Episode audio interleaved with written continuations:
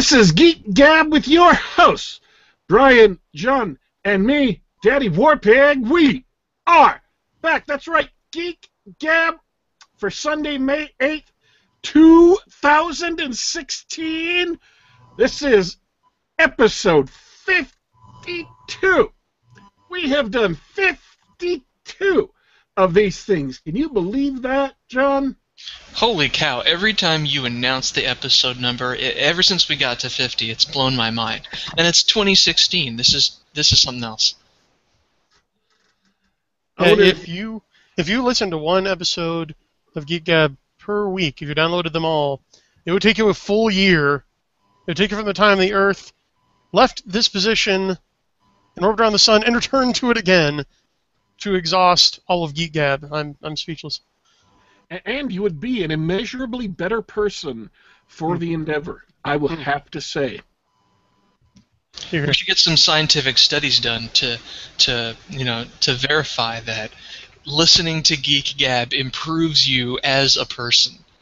Uh, I know a, uh Ukrainian uh, master's candidate who will do uh, any research you want for uh, a pack of cigarettes. So, sorry, See, a carton.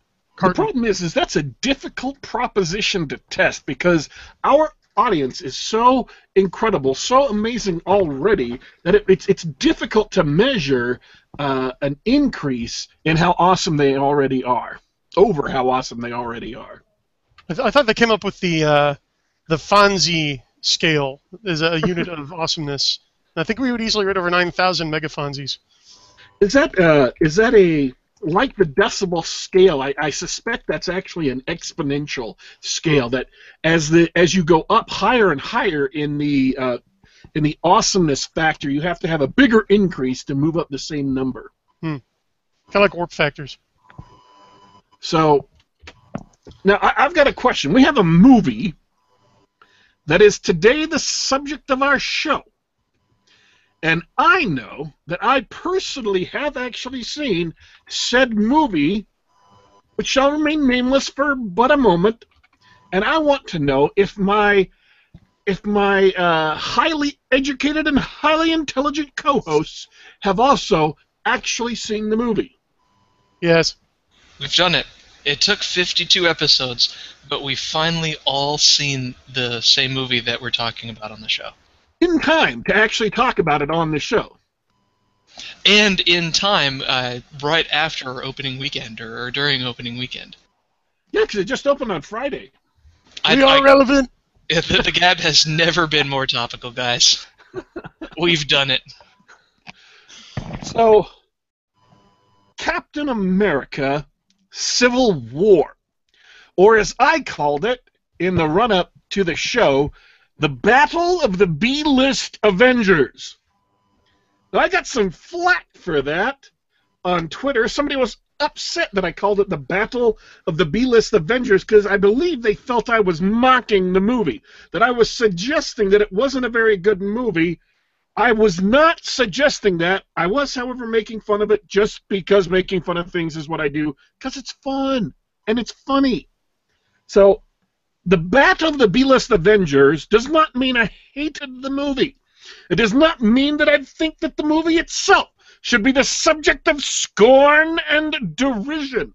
However, however, I would like to defend the title of the show because in my mind there are three A-list Avengers. That is the people who actually get their own solo movies. Captain America, Iron Man, Thor. Those are the A-listers. Everybody else is B-list. What about Hulk? So, no, Hulk doesn't count. Edward Norton got canned, and they uh, they replaced him. So Hulk is no longer an A-list Avenger. okay, I, I agree. He got demoted. Fair enough. Fair enough. Now, Black Widow may be getting her own solo movie. That was just announced on Friday or Saturday. If so, she will move up in the ranks to be an actual A-list Avenger. But as of right now, it is the battle of the B-list Avengers. And because Thor isn't a movie, there's only two A-listers and a bunch of B-listers. Sorry, folks, That's just the way it is. So let me ask this question real quick. Um, were you guys bitterly, ruefully disappointed with the quality of the movie? Oh oh no. Agrees away from that sentiment, sir. You, you sort of set me up there. How could I? How could I not? I mean, ugh. No, I liked it a lot. I I, I I didn't have um. Let me put it this way: I didn't have Avengers: Age of Ultron expectations, and uh, and it uh, it pleased me just fine. I enjoyed it. This movie instantly jumped into the top five list of Marvel movies. It was. It might have jumped into the top three or two Marvel movies. I'll have to think about it and watch it again. Um, believe it or not, as great this is this is how it uh, ended up on my scale. As great as Captain America: Winter Soldier was, and it was great. I think Civil War was better. Agreed. Why? Um, it entertained me more. It surprised me because this is the biggest thing I liked about the movie. Captain America Civil War, the comic series from 2006, was, uh, I believe, Brian Michael Bendis getting some political things off his chest about the war on terror and uh, the invasion of Iraq and Halliburton and, and all these other things. It was uh, an excuse for political rants. And there is precisely one debate scene in the movie that's very short. But after that, it's not about the respective positions of Captain America and Iron Man. It is, in point of fact, about an actual story and plot and characters interacting with each other and making decisions on what they're going to do based on their characteristics and the situations they're in. It's astounding because it's not a political polemic.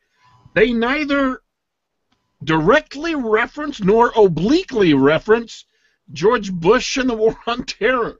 And the absence of being lectured was great, but also the absence of further debate scenes about the issues at hand in the movie. If they had left off sucker punches about Bush, that would have been okay. Only okay if they had continued to debate the issues at hand. Should we be controlled by the UN? Should we not be controlled by the UN? Then going back and forth about it with occasional, you know, fistfights in between. Fortunately, that is absolutely not what they did.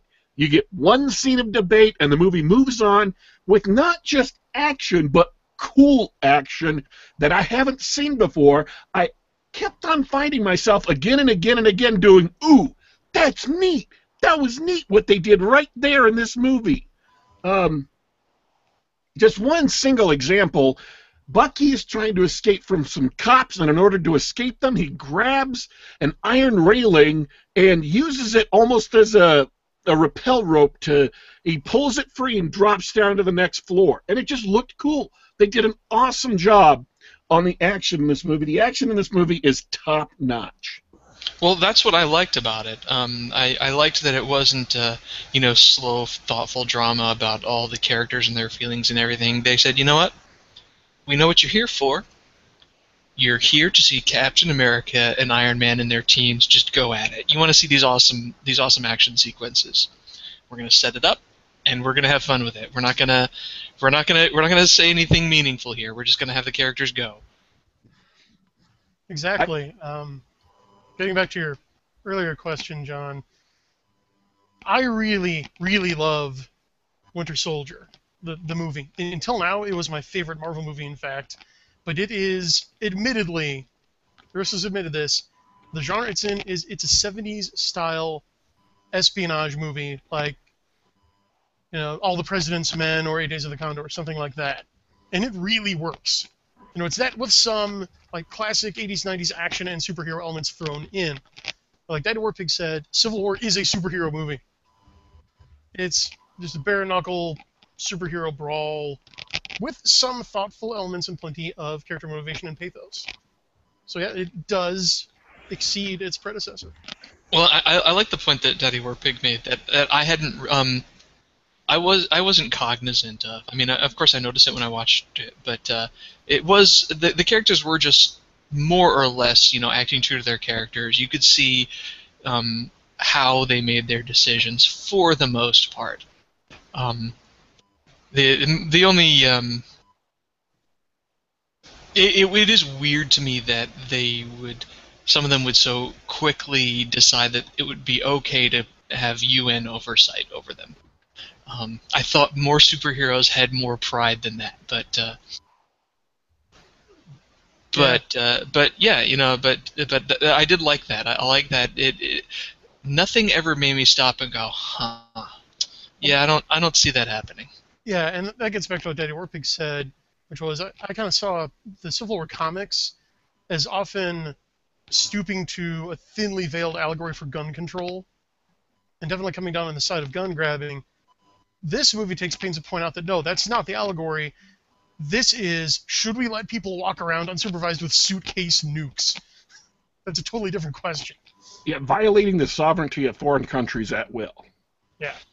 Yeah, and and you've- but the the thing is, is that by changing it to that, they're basically going over the same stuff that X Men has been doing for 50 years or whatever. Um, which is uh, even um, uh, my wife who saw the movie with me sort of mentioned the same thing. She's like, "Yeah, that's I mean that's what X Men does, right? Uh, they're just uh, but they're too dangerous. They need to be controlled." And Watchmen. I mean, it's just because they're using a recurring trope doesn't mean it's not Uh, doesn't mean they didn't bring something original to the table. And second of all, even though they're in different continuities, because Fox has the X Men license and Marvel and Disney have the Avengers, I like that they finally kind of independently shorn up what I thought was always a big plot hole in Marvel continuity in general, which is the the mutants are treated as a dangerous menace by some people, but we love the Avengers. Well, that's really arbitrary, guys. So it's about time the Avengers got the same treatment that the mutants have had. See. I really despise um, Agents of S.H.I.E.L.D., the TV show. I despise it. And someone asked me on Twitter, they said, Why do you despise Agents of S.H.I.E.L.D.? Or, my answer to that is because I've watched the show. I have earned the right to despise it. And this last season shows that perfectly because what they have is a long sequence of the Inhumans being hated for actually good reasons. They set that up pretty well. But they have cardboard thin characters that don't act like real human beings or like they have real motivations. They're not very interesting, and they spend all their time, the last half of the season, uh, being patronizing and lecturing about real world political issues. It's like, yes, yes, I come to a superhero TV show to hear you tell me how bad oil companies are. Compare Agents of S.H.I.E.L.D. with Civil War, and you can see instantly that Agents of S.H.I.E.L.D. is absolutely mediocre.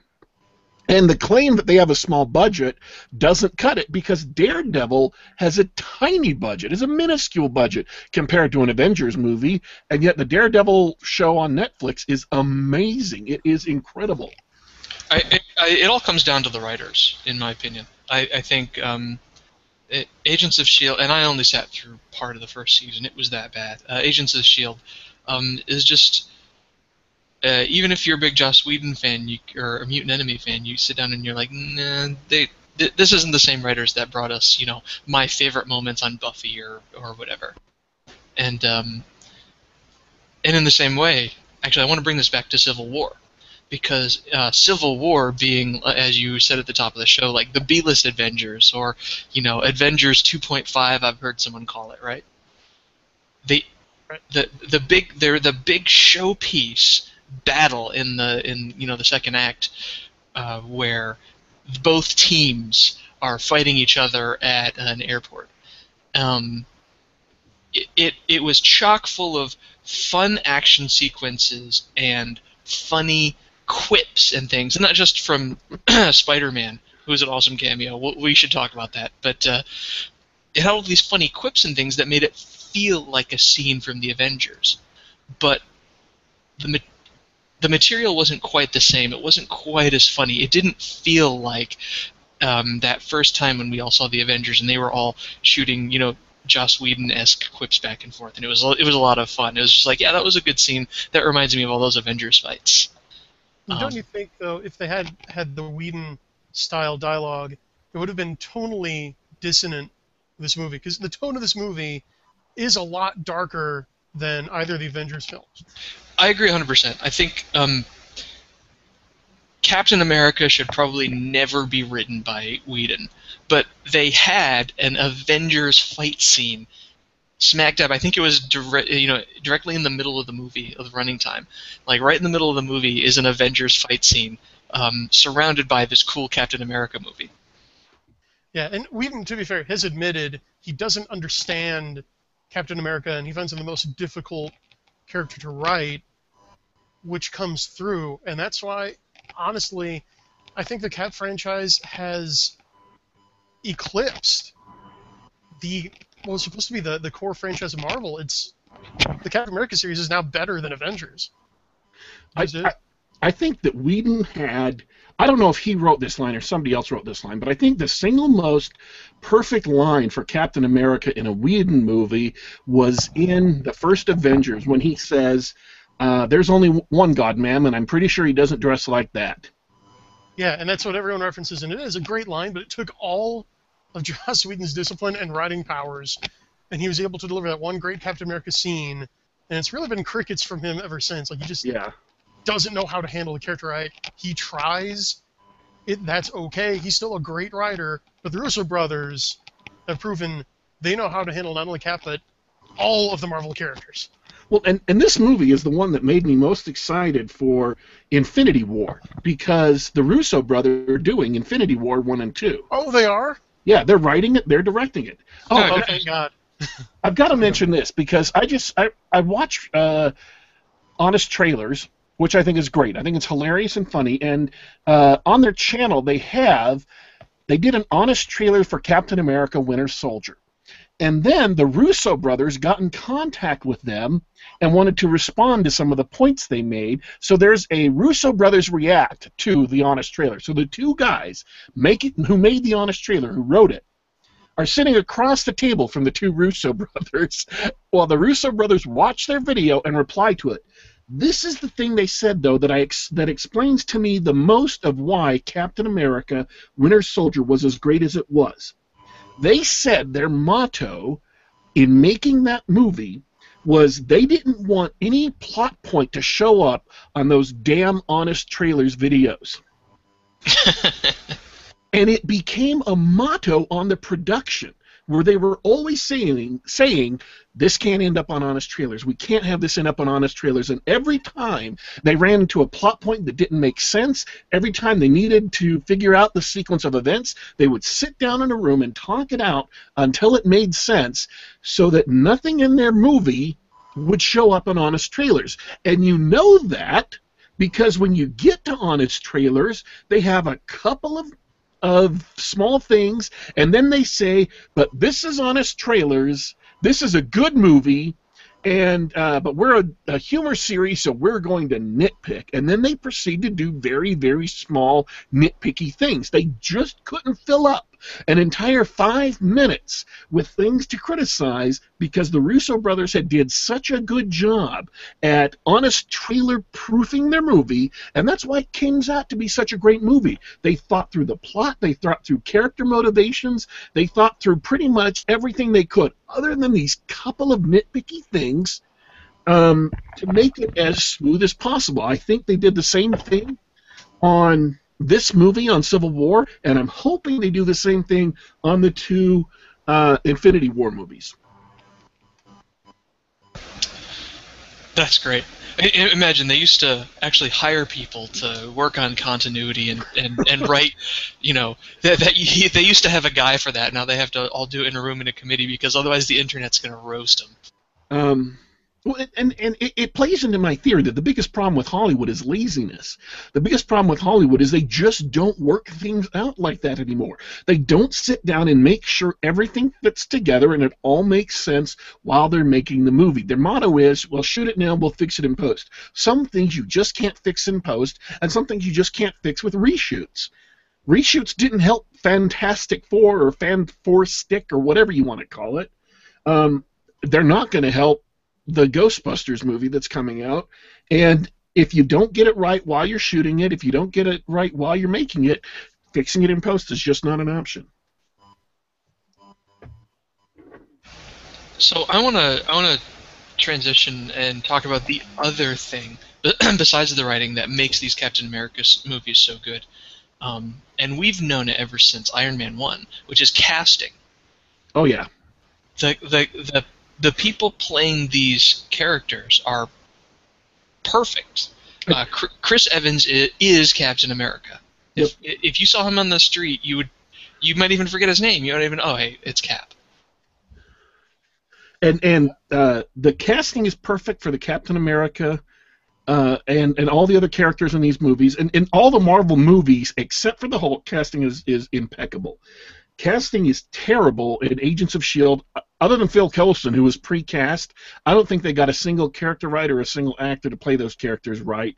And casting is impeccable in the Daredevil uh, Netflix series, so it really stands out. Yeah, yeah. Um, the uh, the casting in um, I mean Robert Downey Jr. is the obvious one. Chris Chris Evans uh, uh, is really really good, um, especially for a character that is. Once again, my wife and I were talking about this. How Captain America is actually a complex character. Uh, you'd think that he'd be he could just be cheeseball patriotic, but no, he's he's actually really complex, which even even that Joss Whedon quote sort sort of tells you. Um, Absolutely. Uh, I think that, and and you have to realize that they had two new characters they introduced in this movie, and so if either of those char- and both of them have fairly large roles or fairly uh, integral roles in the plot, and if they had gotten those two characters wrong, it would have wrecked this movie uh, to a large extent. And those are uh, the Prince of Wakanda, otherwise known as Black Panther, and of course Peter Parker, Spider-Man, and I think they nailed the casting on both of those perfectly. Oh, totally. We, we we got the best big screen Peter Parker, which I did not see coming. it didn't that blew me away. That was the great introduction. Tom Um, Holland is, is perfect. And you know what? Um, I think they did the smart thing by ha- introducing him in a scene with uh, Tony Stark. Because Yeah. if you've seen all of his other interactions, Tony Stark, or sorry, Robert Downey Jr. works really well with kids and younger actors. Um, and the way they played off of each other was uh, it was brilliant. That that scene was just hilarious, top to bottom. Um, I, I we're, can can we talk spoilers here? I mean, we've got far enough in the show. We only have eight minutes left, so we'll open the floor for spoilers. So from here on out, um, all three of us like the movie. Go see it. Um, but we're going to talk about spoilers. The scene in Spider-Man's apartment, he's desperately trying to pretend he's not Spider-Man. But Tony Stark knows that he is Spider-Man and is just kind of playing with him. Um, and it's it's brilliant. And it finally explains how a- superhero is able to go from like a red and blue sweatsuit to a slick Hollywood caliber costume, right? Because in everywhere from both original Spider-Man series to Deadpool, yeah, they have a nod to that. Where at first, okay, he's in a really cheap costume, but then they don't show how he gets the slick costume. Well, now we have an explanation, which is Stark Industries made it. Okay. Problem solved. Has Tony Stark become Edna Mode now? Is he the fashion designer to the, the superheroes? no cape.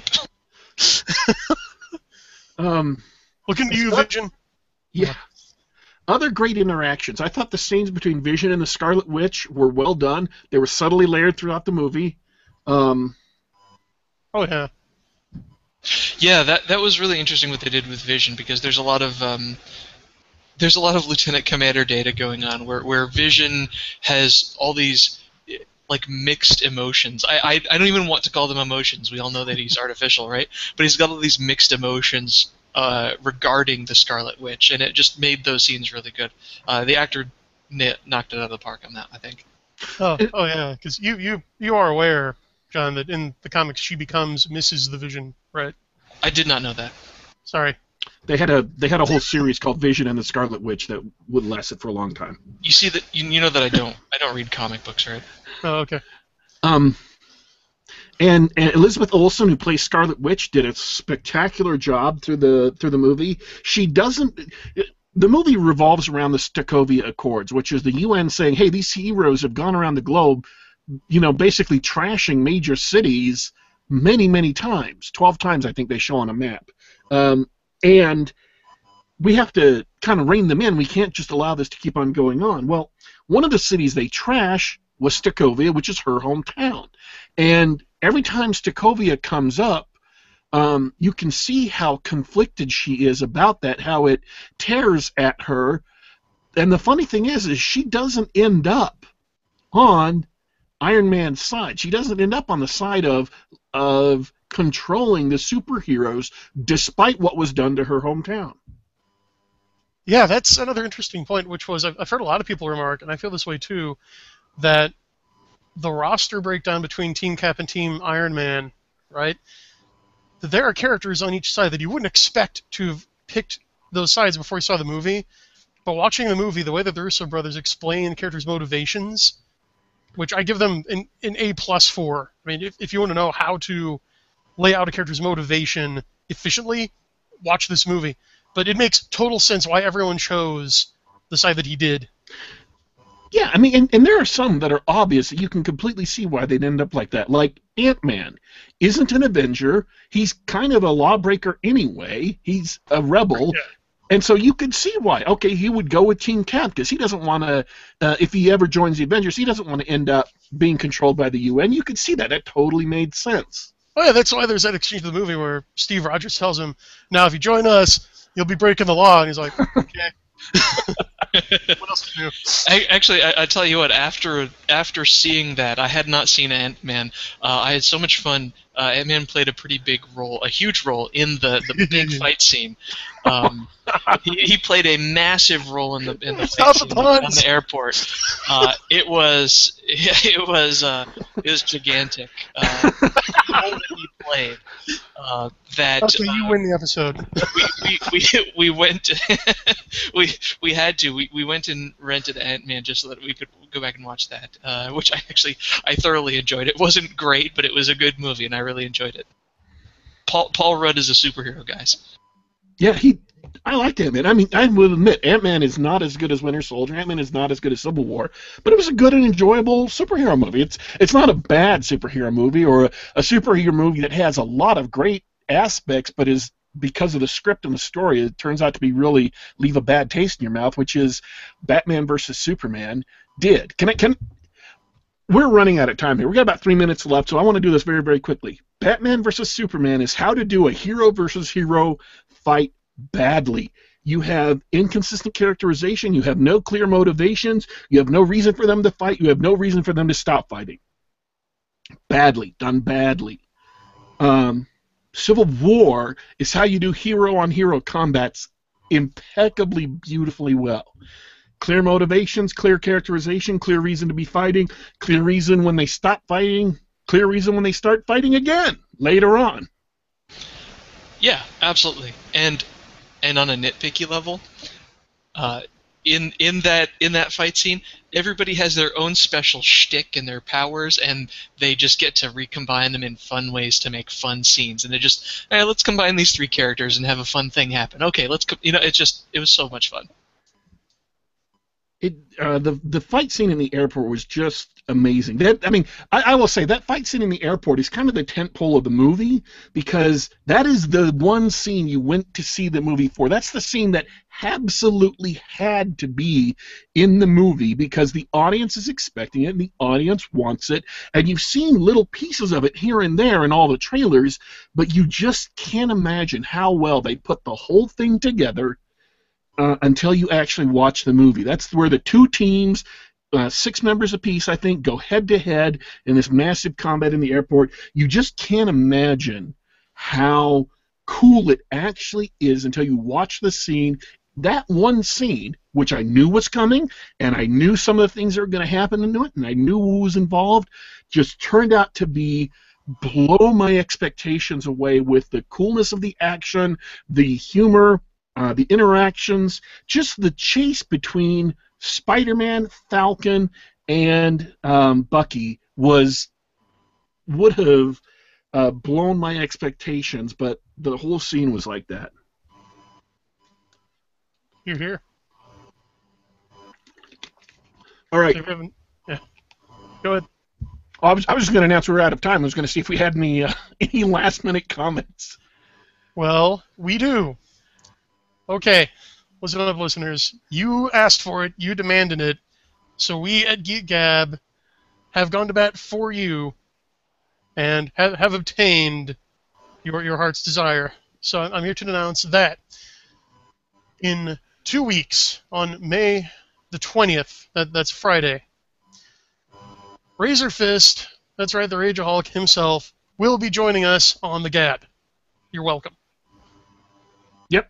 He's he has agreed to come on our show. So spread the word. Friday, May twentieth, he'll be coming on the show. I believe we agreed that's 5:30 Pacific. Yes. Looking forward to it. As I don't have it in my calendar yet, so I don't know if it's five thirty Pacific. Well, it, That's- I, it better because I work until 5 Pacific on that Friday. So. Okay, five thirty sounds great to me. I've got plenty of time. Okay, any any last words, uh, John? I'm good. Thanks for chatting. Thanks for listening, everybody. All right, this is Geek Gab, and I want to remind you of some things because uh, now that we are an actual syndicated podcast on SoundCloud, uh, these things have to be now. We have to remind you of them. First off, you can subscribe to a podcast feed of this show. Uh, a couple of hours after the show gets over, it goes live. Um, the feed URL is in the comments to this show on YouTube, or if you want to go to SoundCloud slash GeekGab, SoundCloud.com slash GeekGab, there will be an option to sign up for the RSS feed. You just copy and paste that URL into iTunes, uh, and then it will add GeekGab to your podcasts, and you can uh, download it on any uh, any Apple device, or, and this is the benefit of using SoundCloud, any Android or Windows Phone device, you can use that same URL to subscribe to this podcast and download episodes. The URL again is in the show description, or you can go to SoundCloud slash GeekGab. As well, uh, you can follow all of us on Twitter, and our uh, Twitter accounts uh, or Facebook accounts for me are in the description of the show. Brian Niemeier has a website. It's brianniemeier.com. You can read all of his common blog posts, including one about Captain America, Civil War, and, of course, DaddyWarpig.com, the House of Geekery, to see my almost daily dose of geek culture. Thanks for tuning in, folks. This is, or has been, Geek Gab for Sunday, May 8th, 2016, episode 52. We're signing off for today, but we will be back.